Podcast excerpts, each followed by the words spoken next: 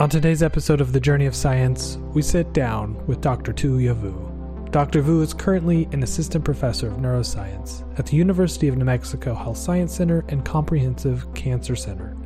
His lab studies the development of glial cells, like astrocytes and oligodendrocyte precursor cells, to understand mechanisms that transform these cells into glioblastomas, one of the most aggressive brain tumors. Tou is an American Hmong neuroscientist. He shares with us his journey that begins as a young boy in Laos, moving with his family to Fresno, California, where he first developed a passion for science. In this episode, we talk about the importance of resourcefulness as a key tenet for success in science, and how that impacts the cultural perception of a scientist as a profession. Welcome, everyone, to the Journey of Science.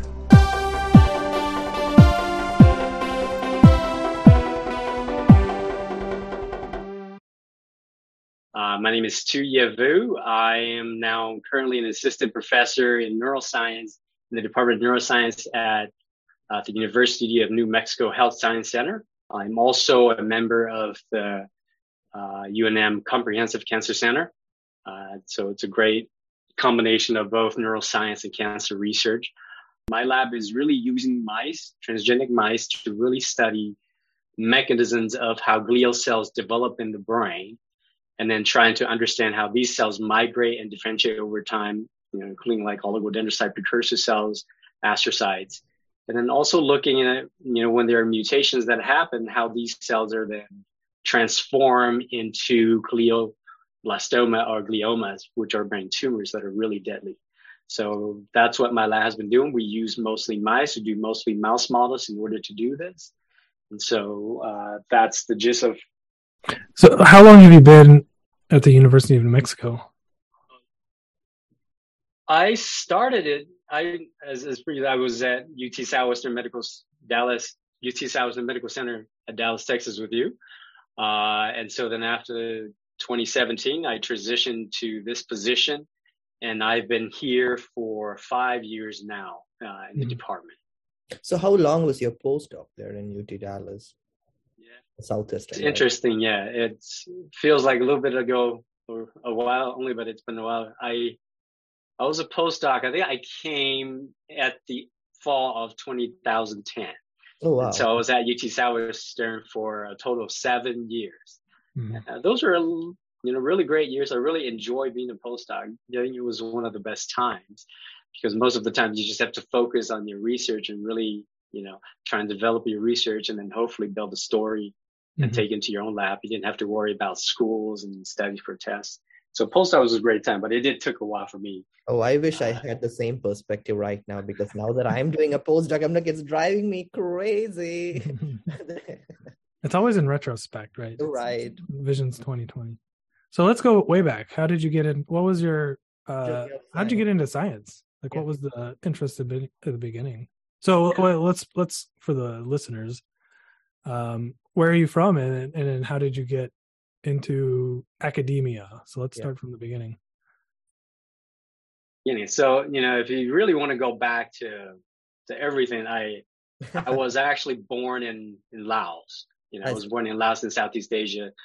I think I was probably around eight or nine years old when we immigrated to the U S. And Hmong people, we came to this country because of the Vietnam War, where mm-hmm. where the people of the highlands in Laos, and so, you know, the United States recruited, the Central Intelligence Agency recruited Hmong people to to be involved in the Vietnam War, essentially to intercept the Ho Chi Minh Trail, yeah, uh, which is the main trail that, you know, that they transport uh, ammunitions and tanks from North Vietnam to South Vietnam. So Hmong people play a huge role in that. My parents, uh, my father is actually one of the soldiers during that mm-hmm. time. And so after the United States pulled out, a lot of Hmong people were persecuted because of our role in the war. Uh, that's essentially uh, what my family's story, the majority of Hmong people's story is. And then just to f- move a little faster into the eighties, so we didn't really move to the U S right after the war, but we came in nineteen eighty-nine when it became apparent that we couldn't live the way that we wanted to anymore in Laos. And so then we eventually immigrated as refugees, uh, walked through the jungle for two weeks to Thailand, And then we stayed as refugees in Thailand in the camp for, I think, six months, a little mm-hmm. bit more than six months, almost a year. And then we immigrated. How yeah. old were you when that, that was, you said eight? Seven or eight when we were moving, you know, from Laos to Thailand in Thailand. And so I was there for, we were there for, I think, I don't remember, maybe a year or a little bit more. And then eventually we were able to get permission to settle in the United States. We had, you know, families who were already here sponsor us. And so my family settled in Fresno, California in nineteen eighty-nine, in the summer of nineteen eighty-nine. And so I, even though I was a little bit old, my father actually, because he knew that, you know, in, in this country, they they put you in the grades based on your age, not necessarily your levels of, you know, education and understanding. And so knowing that, you know, we didn't speak any English or anything like that at all, he cut my age by about a year and a half. And so I started third grade rather than fifth grade, you know, so that helped a little bit. So I started third grade uh, in this country. So I grew up in Fresno and went to school there, high school there. Mm-hmm. And so then uh, after graduating from high school, I decided to go to the University of California, Davis um, mm-hmm. uh, for undergrad in nineteen ninety-nine. That's a while ago. Uh, by nineteen eighty-nine, and I was there for, for four years. And during that time, I was exposed to, I think for the first time, neurobiology. You know, I think taking one of those classes where they do the ocular dominance experiment, and right. they were talking about how, you know, plastic the brain was. And I was just thinking about my own situation where, you know, I was a little younger and I speak English for the most part fluent. While my brother, who was like a couple years older, he would have an accent. You know, that sort of thing, just to understand how that brain, you know, just mm-hmm. a certain period of time could could allow somebody to learn something, or the brain could be so malleable and how interesting it is. And so that was my really first exposure to neuroscience, mm-hmm. uh, to really uh, delve more into it. So I decided to graduate with a degree in neurobiology. Uh, and then after that, I, like you know, immigrants who want to go to med school, oh, but yeah. yeah, it's, it's one of those things, but I was, I, I didn't have any money. I, I was already married. I got married a little too young and already mm-hmm. had a kid by the time I graduated. And so I didn't have any money to pay for any of those MCAT courses, to take the MCAT, oh, of course, you know, those Kaplan courses. So I decided to just study for the G R Es and apply for graduate school instead. And so, you know, luckily, when I, I took a year off to study for the G R E and worked at the same time to support, you know, my family at the time. And then luckily, when I applied to graduate school to the University of Minnesota, uh, the graduate program in neuroscience at the University of Minnesota, they, they accepted me. And so then I just went there and did my PhD in neuroscience there. And then it well, just that, that's a huge, I mean, how is that different from California, right? That's obviously a huge culture shock. I mean, I'm sure you you were getting a lot of experience with different cultures. How was how was that transition? So, I actually had, and one of the reasons why I went to Minnesota was because I had family that moved there already. Mm. You know, I had two older brothers who went and lived in Minnesota, and I went to visit, and I started looking at the graduate program, and it was a really good graduate program, and I do highly recommend it. It's it's a great graduate program.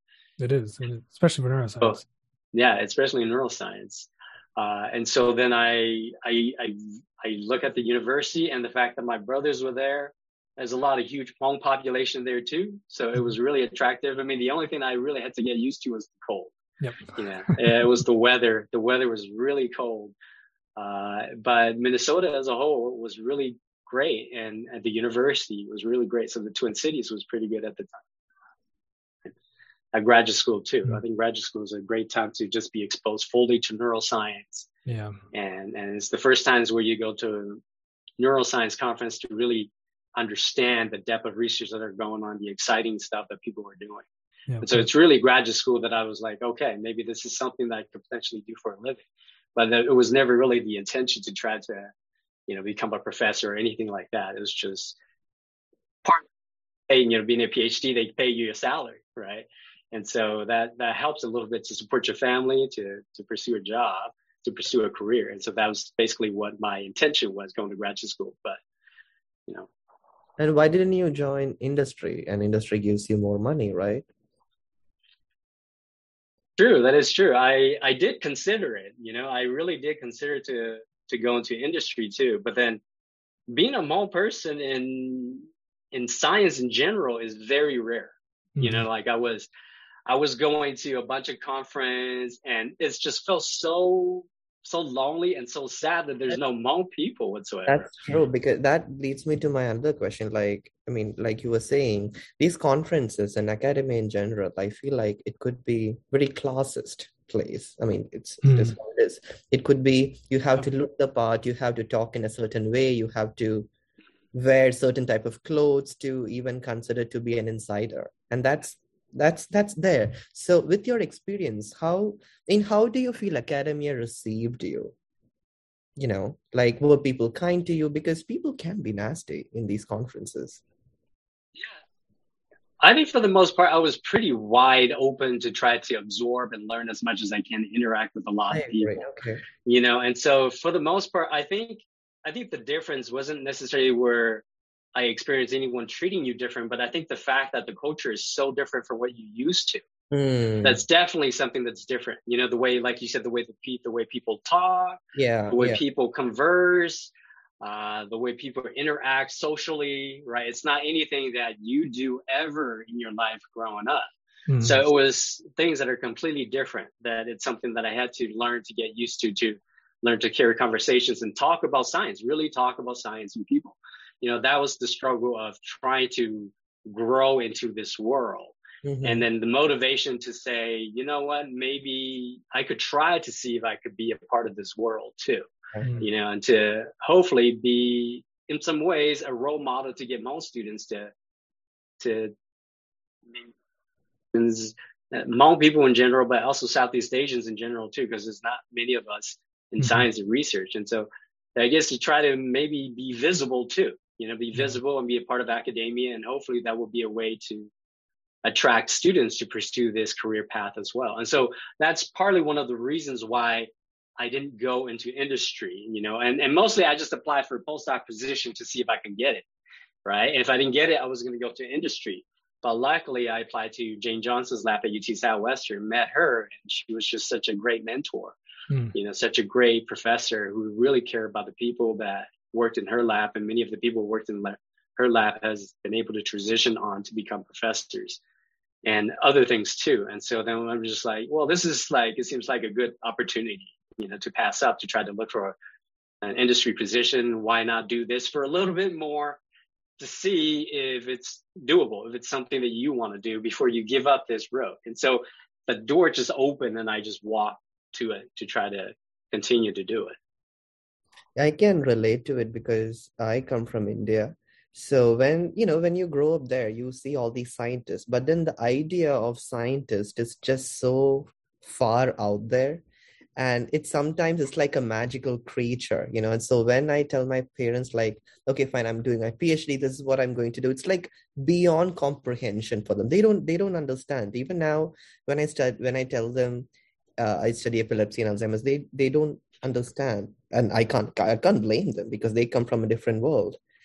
So I have to be very patient in explaining things. So this is what I do. This is the scope of doing. You know, it's like uh, it's like how I feel like the West world perceives science and the Eastern world perceives science. It's a complete different thing, at least in the modern times, of course. Hmm.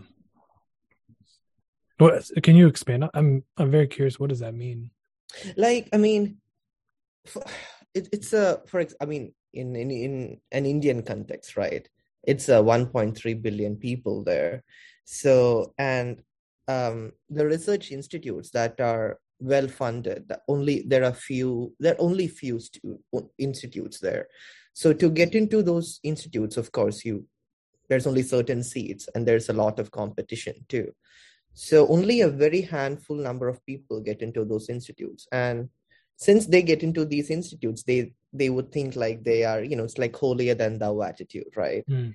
And uh, it's this idea of scientist is just so unreachable to working class or middle class people over there, you know? It's like scientists, what do they do? Doctors, yes, they understand because they go to hospitals and everything. So mm-hmm. they respect that profession a lot.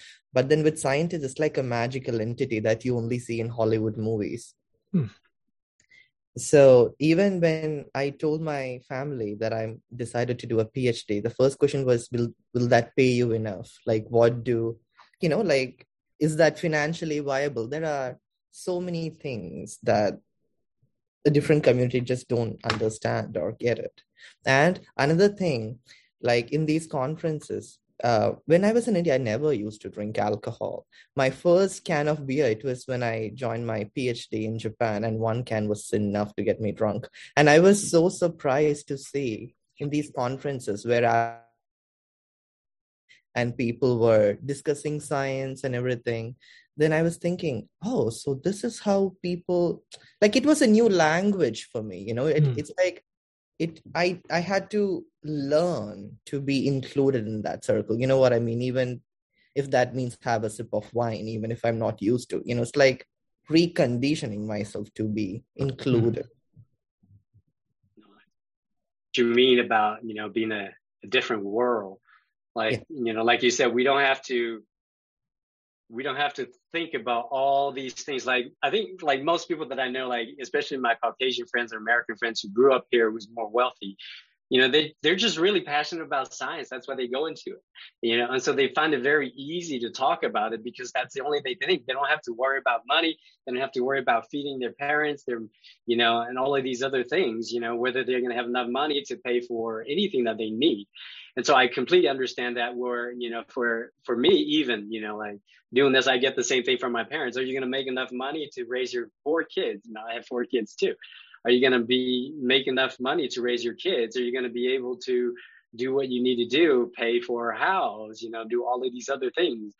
And then, you know, there are so many other things that you got to think about besides just the science.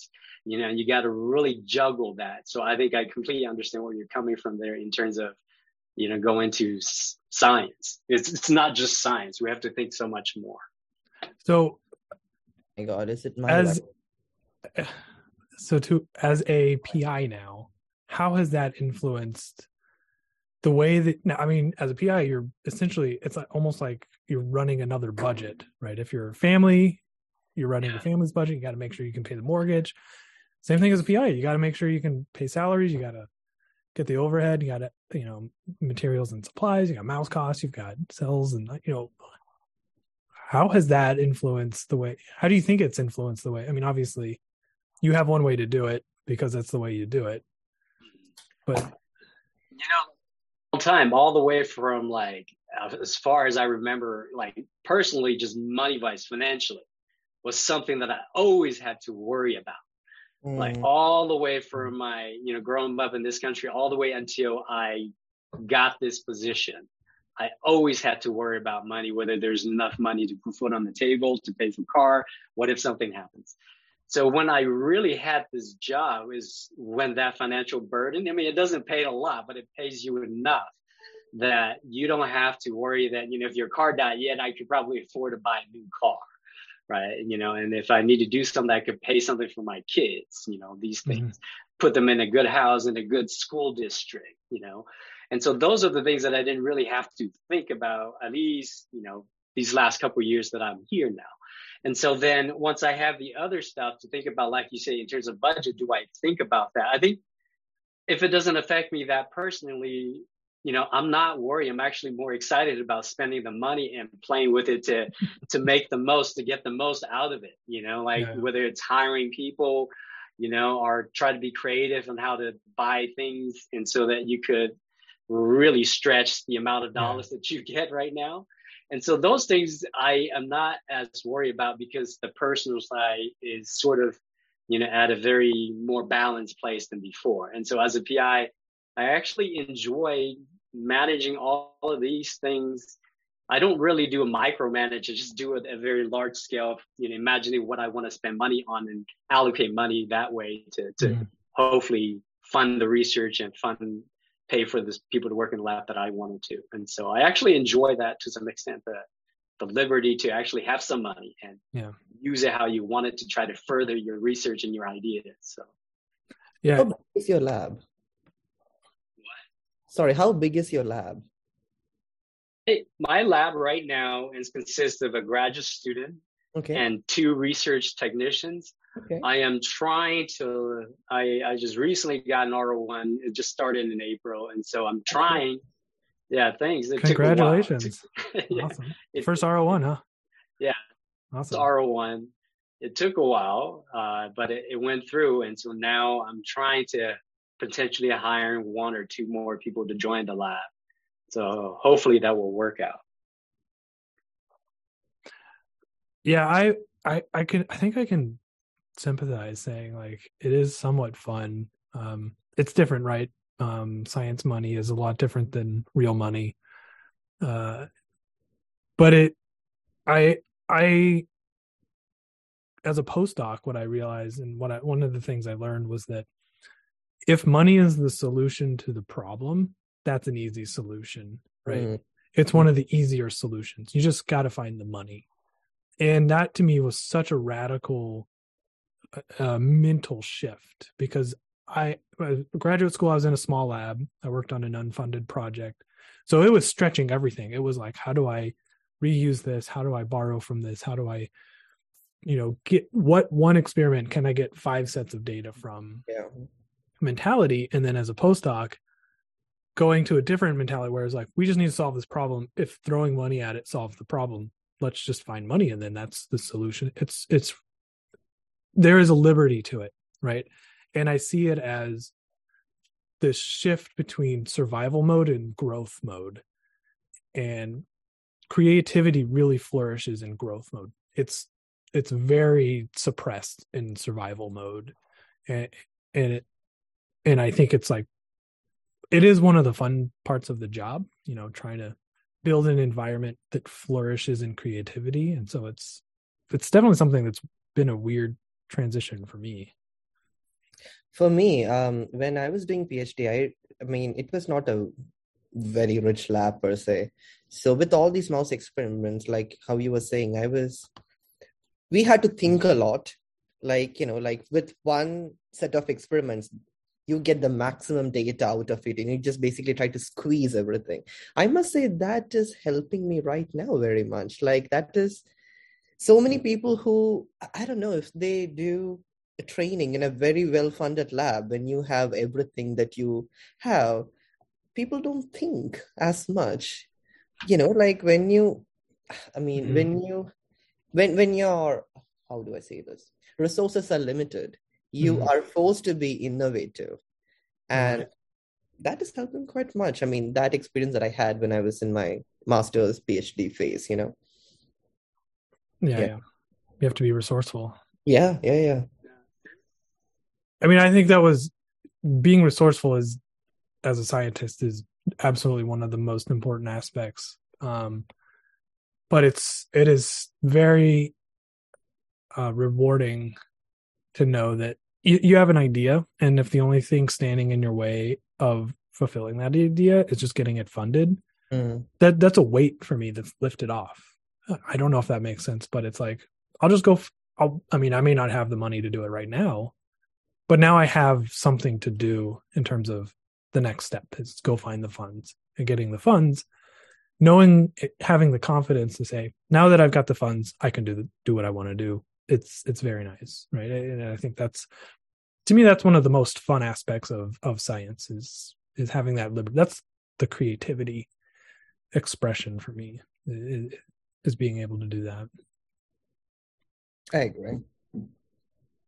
And another thing I was surprised regarding the money is, I mean, I must say of all the, you know, uh, I studied in India, I studied in Japan, now I'm in U S. In all these countries, the government that funds money, I mean, puts money for the research, is just so significantly high in America than compared to so many countries that I've been. It's just like one R oh one, that's so much money for science. You know, it's just, it's, it's, uh, I mean, okay, fine. With all these political craziness that's happening around us, I now, I mean, I, when I was in Japan, I always wondered, like, why do people go to America? Hmm. Like, what, what is so special about that country? There are so many other places that you can go do science. I mean, why do everyone want to go there? But then only after coming here, it's the science here is on a different level altogether. It's, It's so collaborative, which I haven't experienced before. I mean, only only coming here, I realized the importance of money, of course, to have the, to do, to be able to do the experiments. And also, I mean, I see many scientists having money and not doing shit with it, you know, like mm-hmm. they're just so bad at collaboration. It's also important to be open-minded and collaborate and not to be stubborn about ideas, you know? Mm-hmm. Well, that's something that I'm learning now. So I don't even realize, I mean, most people who don't do research doesn't even realize it either, right? But an antibody costs hundreds of dollars. Yeah. You know, simple things, just freezing a mouse brain to section it. If you really think about all the equipment involved, it costs a lot of money. And so that's why it's so hard for many countries to do it. Yeah. You know, and so I think the great thing is at least this country is putting a lot of uh, effort in research to try to increase the knowledge of, you know, whatever knowledge we want to gain. But the bad part is like R zero one grant, even though it's quite significant, it's much less than you think too. You know, to really to really do something with it. I mean, the R zero one budget, I think, hasn't increased since the nineties, right? Oh. And mm-hmm. it's still the same amount of budget, but then inflation and everything has increased by who knows by how many percentage now, like three, four times what things used to cost now, right? Everything that you do. And so it becomes, even though you have an R one like your new P I, I think it's still really difficult to do your experiment by yourself with that yeah. budget, right? That's why, you know, I think it favors more for the people who are able to bigger institutions who are able to get multiple amount of R zero ones and who have more resources to really do high impact research. And so yeah, I think, yeah, hopefully they will consider increasing the budget for R zero one so that it will catch up with inflation and catch up with the time a little bit to make it so that it's actually for, for a new P I who can actually use it to really grow their lab the way that it's intended to. Yeah. So I know traditionally, right, an R zero one was you hire a postdoc and that funds the postdoc for a few years. Uh, are you, did you say you were going to hire a postdoc with this or you, do you have other, I mean, you've, so the biggest issue, I, a lot of it is the budgeting the salary, right? You've got to support sometimes yourself, depending on the institution, yeah. you know, you're required to support so many, so much percentage of your effort. Um, and then you've got to pay somebody, I mean, you can't do it. Oftentimes you got to pay a graduate student, a research assistant, or optimally, if you really want to be successful with this project, you know, somebody skilled like a postdoc. So what what is your strategy with this new R zero one? I mean, I'm I'm trying. So getting, I'm focused a little bit on graduate students mm-hmm. because graduate students, there's other funding mechanisms that you could apply to to to pay for their salary. Right, like because they qualify for, especially Cancer Center or you know, uh, the H S C here. You could apply for a little bit here to cover one, two years, right? And so little things like that help. Uh, I am if I am unable to get a graduate student because we're an umbrella program, and you know sometimes the students are not interested in your lab, and so if they don't rotate in and they don't join, you can't really get it. And so then I might try to look for a postdoc, but right now, as you both are probably aware, it's really hard to attract postdocs because they rather go into industry now. And so it's a challenge, it's especially challenges for smaller institutions like the University of New Mexico here. And so we may have to consider going maybe the international route too. I'm probably will look at that route too to get, you know, international postdocs from. But you know, do you guys think like in a matter of a year or two, the industry positions will be saturated and they would come back to academia again? Oh, that's a good question. I think um, I, I think there's going to be some uh, balance of it, right? I think there will be people that realize there's a lot of benefits to industry. Um, there's a lot of negative things about, there's a lot of bad things about industry, job security. Yeah. And I think it'll depend on the individual. You know, if you're high risk, high reward uh, personality type, you may want that, right? If you want a more secure, stable, flexible position, you know, academia may well, hopefully will always be able to offer that. Uh, so, mm. But then, I mean, what continuing what you guys were saying about the grants and everything, it's like this. I think this changes in the salary and everything. It should come from the policymakers. You know what I mean? Like individual lab, the every lab works differently. like every lab has different priorities too. So I think it is the policymakers, like you were, how you were saying, the funding hasn't been increased since nineties, right? Even the R O one. I mean, you know, it has to come, it, I think it should be top down than bottom up. With, yeah, but I the, the roadblock that we're going to probably feel is that, you know, the N I H has a finite budget. You know, they always push to grow that budget in the, every year.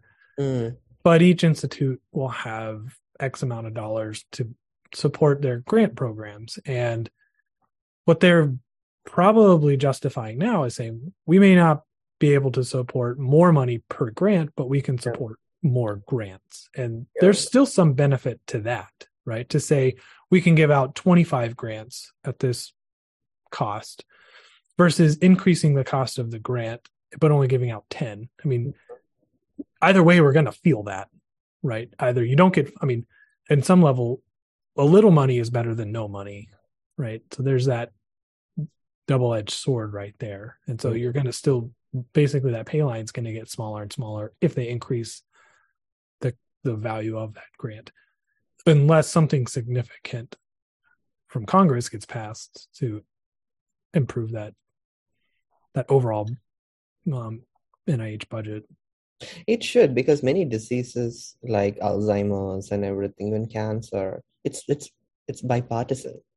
It doesn't affect you looking at your political leaning. You know, it doesn't affect you if you're Democratic or Republic or if you're from this country or that country. Everyone gets it. So you know what I mean. We need money to research. Oh my God, this is going too seriously. We need to lighten this up. This is going too seriously.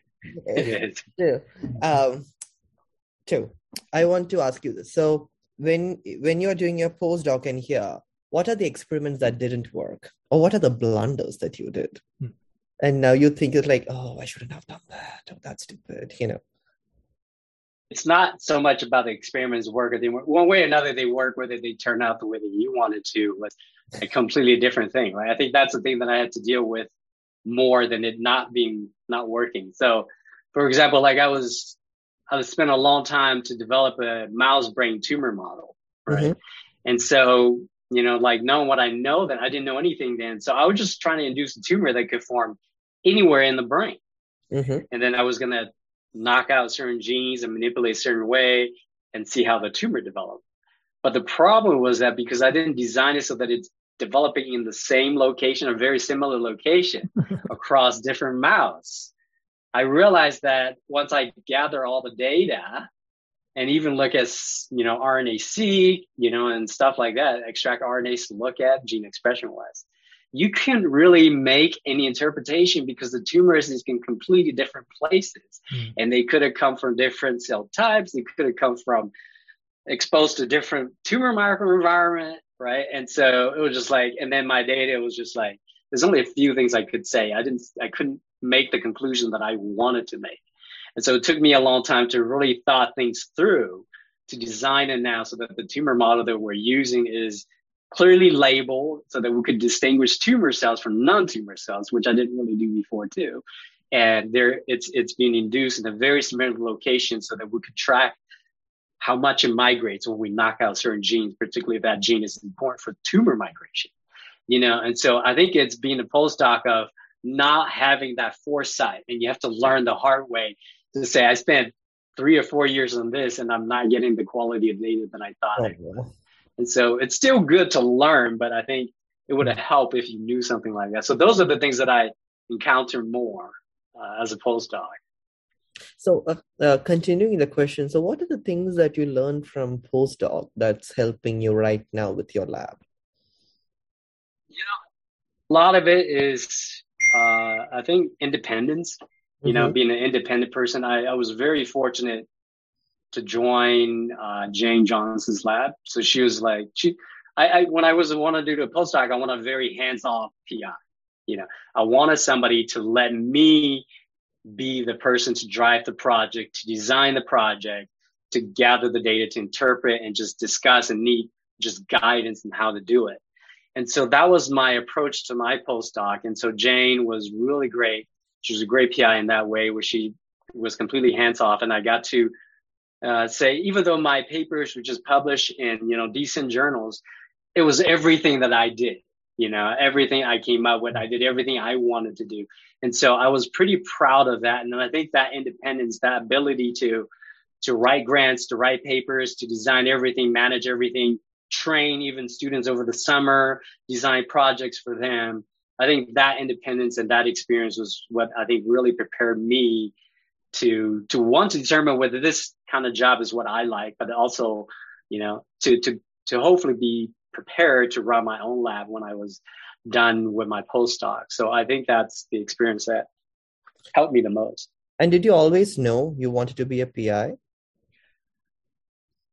didn't really think about it, right? I mean, like, I was worried more about money more than anything. But then I, I, I started applying for grants, you know, like F thirty-ones. I didn't get that.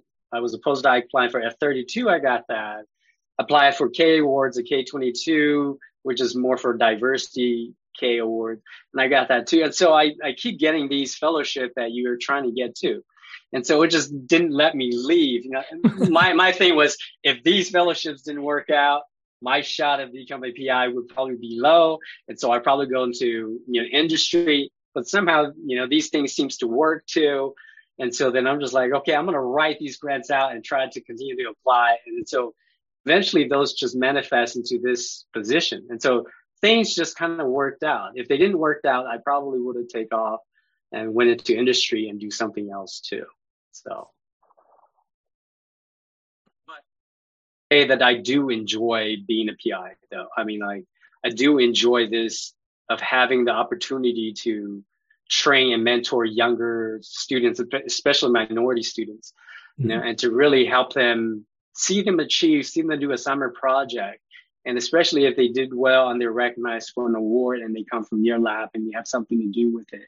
You know, and then just watching people transition on, and then the interaction with, you know, faculty as a whole too. I think it's, it's a great environment. You know, you get to be yourself anyway, for the most part. I'm, you know, and you get to run your lab the way that you want it to. You don't have to answer to other people. I think it's the flexibility and the fact that you're, you you design everything that you want to do and you come to work when you want to, you know? And so I think the flexibility and the, the fact that you make an impact on, on future generations, I think that's really attractive, and I really enjoy that part of the of the position of the faculty, being a faculty.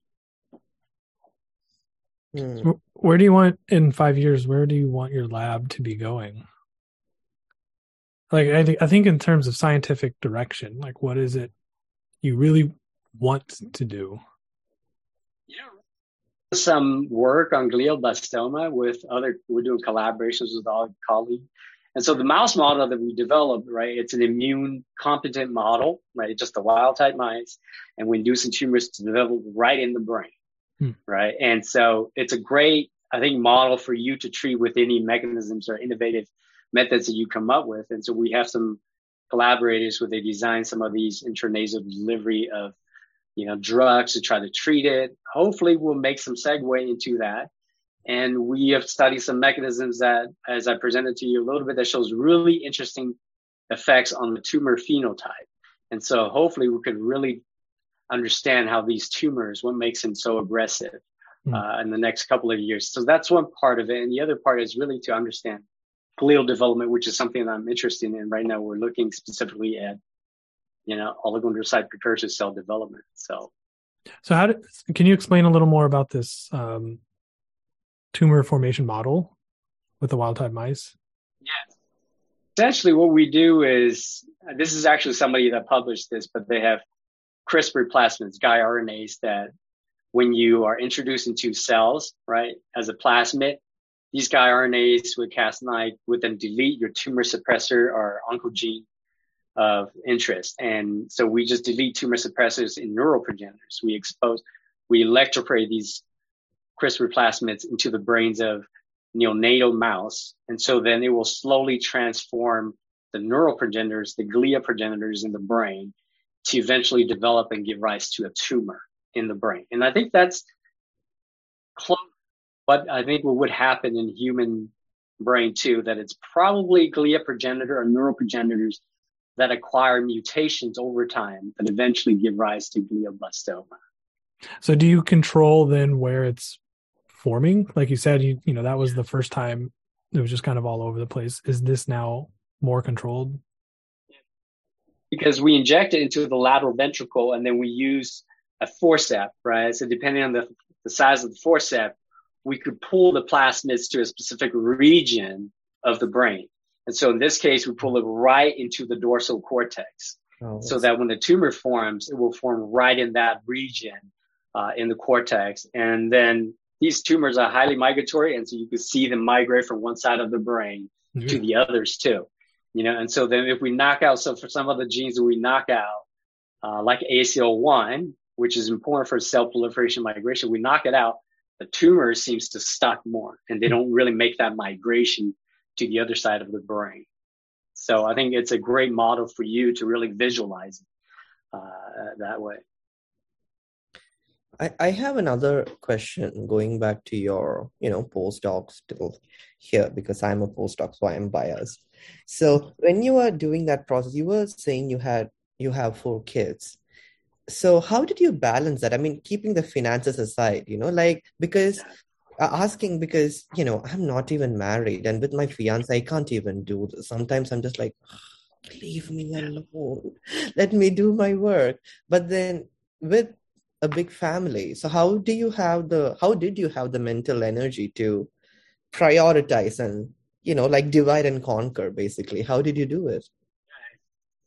Good job. That's what I, I can tell you. I think that, I think that when you have so many things you have to tend to, something has to suffer.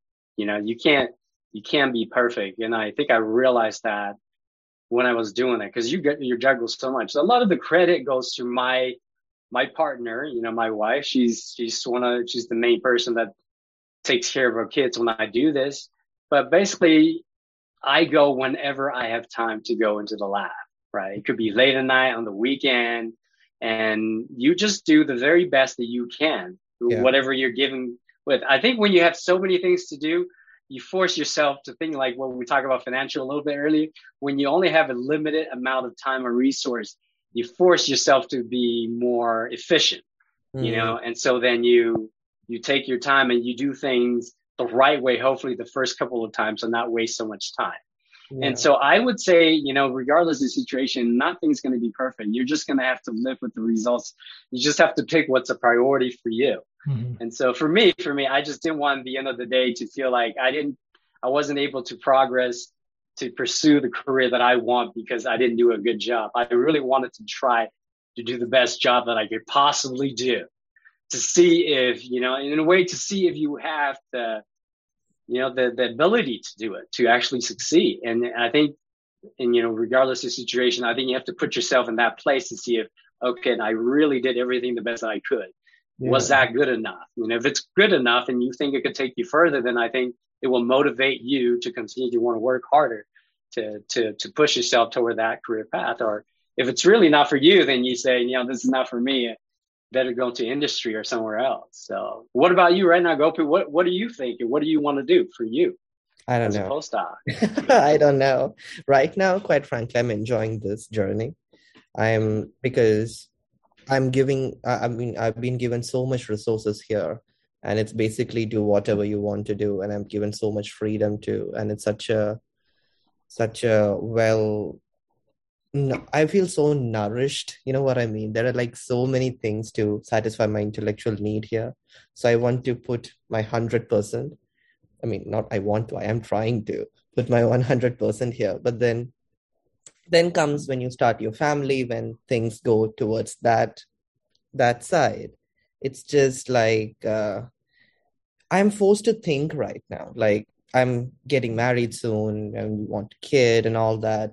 So it's like, I'm just thinking, how does all this fit into my goals? You know, like, how do I like weave my goals with my family so we can all like win together? You know, I mean, now, I mean, before this, I was single, so it was just about me. I was not answerable to anyone or anything. I could do whatever I want to do. But right now, as science is my priority, other things are priority too, right? It's not just about science anymore. And that was a very new sensation to me. That was a very new realization even. So I had to like ask everyone, how do, how are you doing it? How did you do it? Like, can I learn something? You know what I mean? It's always about asking around and learning. And it's, it's and it's not, I, I also think it's not just you learn something and it's, it's, it's done. No, I think it's, it's like learning something every day. You know, it's it's like every day, it's it's a constant struggle. It's every day there is something coming up, and every day you had to deal with. There is no, I feel like there are no rule books for this. So you just do, as you were saying, the best you can, and you hope things turn out to be well, you know. Yeah. But then it feels great to know that I'm just not alone in this boat. I'm like, yay, if we are going down, we are all going down. Yeah. It, I so I said earlier, you know, things that if money is the solution, it's an easy problem. Yeah. I would say time for me, for me personally, is the most valuable thing. Mm. Right? Wasting time is, I would much rather throw way more money than I need to at something if it saves time. And and it's because my time is limited, you know, family, free time, personal time, thinking time, like deep thinking time. It's just so valuable. Like I, I can't afford to do an experiment multiple times, not financially, just time wise. I don't want to do something three times just because it didn't like mm. I rushed it or, or, you know, it, to me, that's where I get frustrated yeah. is if it's, if I feel like I'm wasting time. Right. And I, so I think so. I remember it was a few weeks ago. Gord Fischel tweeted. He's been doing these like meta tweets, and the thing he said was, "the the people that have constraints often are the best people. They're the constrained people. That means they have time limits because of family or because of, you know, medical things or whatever it is. If they're constrained, they're often more focused and they're." They're not interested in wasting time. And I think, Gopu, you and I have mentioned this. Like, when you have free time, you're just kind of like, I'm going to do this and I'm going to try this. And it's not, your effort is almost half-assed, right? Yeah. Because you're like, if I don't, if it messes up, I'll just do it again, right? Yeah. But when sure. you don't have that option, I'm like, I've got this deadline. I've got to do X, Y, and Z. I've got enough time to get this data in before this grant's due, right? But I can only do it once.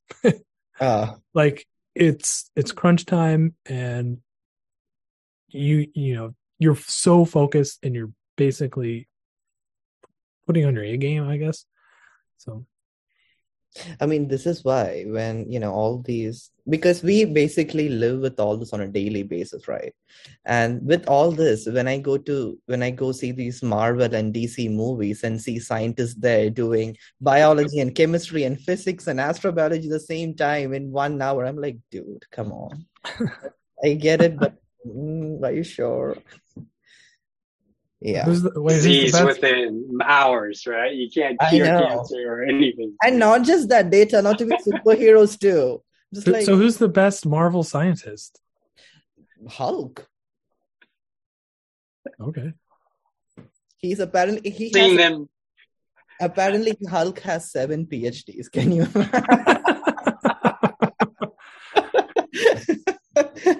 Yeah, that's all I have to say. Not just one or two, seven. It's all movie magic that they just right? work, right? It just no. doesn't. They actually haven't, like, I haven't seen a movie where they actually do science. Like, that's that's really how science is. That's really how scientists struggles. I haven't really seen a movie like that. Oh, I, wouldn't, I wouldn't want to watch that movie. Because that's the thing, you know, when uh, we were talking about these high school interns, right? They come into labs thinking yeah. that that is the science. You get like, you can find a new planet. You can turn into like all these things, like all these. Quantum physics, you know, like now people are throwing quantum in front of everything. So they see all that and they come to our lab and see how much work goes inside, even an immunostaining. And mm-hmm. they're like, oh, so it takes all this effort? I thought it was easier. It's like, yeah, yeah. No. Oh, yeah, no, absolutely. I've seen that where. Really?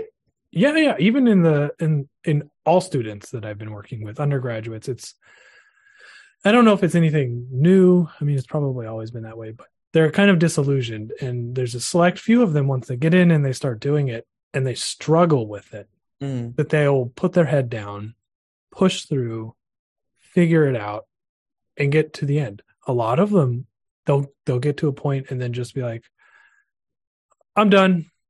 Yeah. In the middle in the middle of something, you're just like, I'm never showing up again to the lab, you know, oh. for whatever reason. And you're just like, what? I don't understand. Like, it's just something that's not in my D N A to be like, wait, wait, wait, you gotta you still gotta put Dappy on that thing. So like, don't stop. all all of these reminds me of, you know, that we should have these, you know, that we should reach out. Like, you know, when we're scientists like this, we should also take maybe a day or two once a year to really go to the communities and really talk about science with, you know, the general public. I think we don't do that enough, and we're not, and so we're we're not letting the community or the public know how important science is and how real it is too, you know. And so uh, I, I think we may need to be more active in that aspect uh, in terms of society, science and society, so that we get the society to be more appreciative of science, how hard it is too, mm-hmm. but also how powerful it is, and how it actually works and doesn't work, so that proper funding, hopefully everything will come into play sometime in the future. So so are you saying because Hulk has seven P H Ds, N I H won't raise the cap for an R oh one? Because it just magically happens. We get our Tony Starks in here. That do can... anything with those P H Ds, though. I mean... so. Look at publish, where are they, you know? Right. Oh, that's true. Well, he's he's Hulk, he doesn't have to publish. Can you I mean, that's the thing. It's like people, I don't think people realize how much work goes inside even some publishing a paper in impact factor three or four. It's like two simply three four years of work, and to get into big journals like Nature Cell Science, of course, you need data, but then mm. more and more, I feel like contacts are also important. You know, I mean, it's only a naive people, naive person would think with real good science you can get into cell nature. I mean, yeah, of course, but then come on, we are not living in an ideal world, right? I mean, contacts helps a lot. I think there was this uh, one of the papers. I, I did the math, like. Like who you're saying, how much it costs to actually section a mouse brain. I I I I count I counted how much it costs for one figure in a paper that we did, and it was a hundred thousand dollars. What? And that includes there's just like figure one, and that include all of the mice that went into it, the, the salaries that went into it, the time because like the time it took to do the whole experiment. Yeah. Right, which would have been like I don't know, eight to ten months. Right? The reagents, the cost of the facilities, and it was like just one figure was like hundred grand. And I believe that too for some of the things that we're doing because it takes so long. Mm-hmm. Uh, the the hope is that hopefully you can use it to stretch to get multiple papers out of that money that you mm. you spend. So I don't know. It's really hard to calculate precisely how much, like directly. I mean, if you like like you're talking about, if it's like, I need this mouse colony to have this figure, but I'm using it for a bunch of other things okay. too, right? So it's really hard to say what the cost, but it definitely isn't cheap. Like yeah. I keep trying to stretch that to some of the students and research technicians too. I mean, I always go, you know, you, you're here to play science, really. You know, you could publish your papers in a really nice journals and you can make a name for yourself, right? And so you can actually do really good science, and it's really expensive. So you have to appreciate that. You should not, you should take it seriously to some extent. I mean, you should have fun too, but you got to realize how, how, how not cheap it is. Like, mm-hmm. and you know, how much money goes into in time. And so to really appreciate and try to, try to get something out of it, whatever that may be, you know, of everything that you do in science. Yeah. That, that may be a double-edged sword, right? Because if we make the, if the public knows how much a lot of the science costs, right, it may help improve funding because like, well, we need to raise the cap, but it may also be like, sounds like you're wasting a lot of money. I know. I wouldn't be so, surprised. I mean, some of this money, I mean, it's ridiculous. Like some of the stuff you have to buy. It's so, I mean, we, you pay, I, I, I can list stories of how money is wasted just on purchasing through specific vendors or... Or just buying antibodies that don't work. Yeah. No, that's, that's part of the process. That, yeah. five hundred dollars, three hundred dollars. Antibody, antibodies is a weird example because I had some funding to buy a couple of antibodies. It was just like little student funding to buy one antibody. And this was like six months ago. And then in that six months, it doubled in price. It went from like three hundred fifty dollars to seven hundred dollars. And I was like, what? That's now I can't even, now this grant won't even support it. It's like five hundred bucks. And I can't even do that. So it's, it's bizarre, but. And so I, uh, and the thing is, it's only if the antibody works. Yeah. yeah. It doesn't, it, then yeah. Yep. Yeah. yeah. Yeah. Let alone having to like test five of the same G F A P antibodies just to make sure you've got one that looks like you want it to look. Yeah. Yeah. Oof. So how are you, Tou, doing these days? How are, how are you doing? How is your lab? How are students? How how's things? All right, I think things are running, you know. Uh, I think I'm getting enough people to work on. My lab is divided into several research directions. One is the brain tumor, one is just glia, and the other is looking at how alcohol affects glia. Oh, that's wonderful. So I'm able to get at least one person to be in charge of each of these research programs, and then if I can get one or two more people to help, I think that will be great. So I'm spreading myself a little thin, but at least everybody's doing that. Before I was doing some of it myself. And so overall, you know, I'm pretty happy. Hopefully we can grow some more, but the so, lab is going well. So with the devel- uh, glial development that you were talking about, so are you going to look at organoids too? Yeah, I actually, we're, we're mostly using mouse brain because we're mm-hmm. interested in their their difference and their migration into oh, gray okay. matter and white matter. And so organoids are great. I think we actually have some, you know, uh, some of my colleagues are doing that. But for now, I'm focusing mostly on the mouse brain for now. I see. Okay. I'm, I mean, I'm an I'm a through and through in vivo person as well. If I look at a cell culture plate, that gets contaminated. So getting, you know, not for me. Cell culture experience at all is, is one of those things that I barely got to do, and so I don't really know how to do it. And then the questions that I want to ask, like I said, this gray matter, white matter thing, you know, trying to understand that difference. And you know, when you culture, especially glial cells in culture, they just you kind of homogenize it. And so it's, it's hard to address these heterogeneity questions.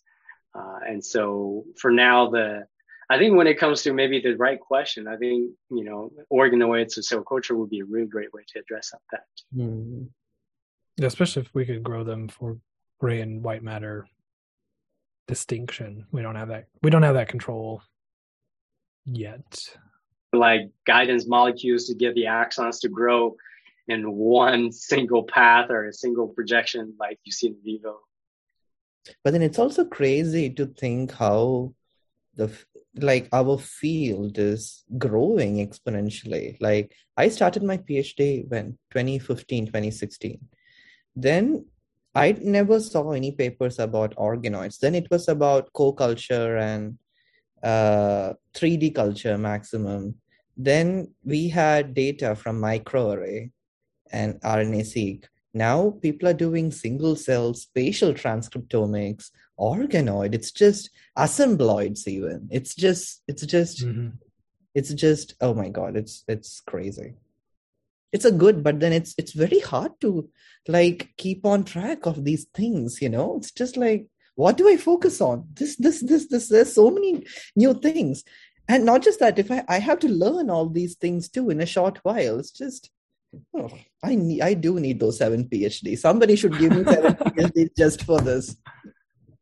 Uh, can you imagine going getting seven PhDs? Oh, uh, even one was stretch. Even one, my God, it is stretch. Yeah. Well, that that was nice. Oh yeah, just to divert you guys from completely. How did you both see the new movie Nope? Mm-mm. That Jordan Peele movie, Nope. Oh, it's a. Fun. Oh, Tou, you liked it, right? Did you, say, did you see that? I, I, I, I, some parts are good, but I didn't like the whole movie. You didn't? I loved no, no. the movie. You loved it? I loved it. It was crazy. It was funky. I loved it. Yeah. No, I think I think he has too many hidden stuff in there. Like, I'm just watching a movie straight up for a movie too, you know. And so this is not going to be another thing, right? This review of the movie. Or are we going to put this in? We're gonna hash. We're gonna tag Jordan Peele in it. I know we should.